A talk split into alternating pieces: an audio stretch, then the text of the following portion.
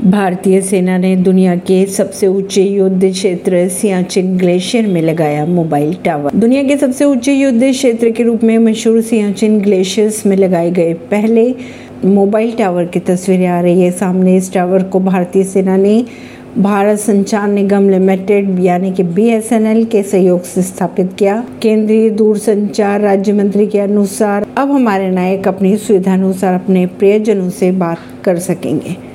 परवीन सिंह नई दिल्ली से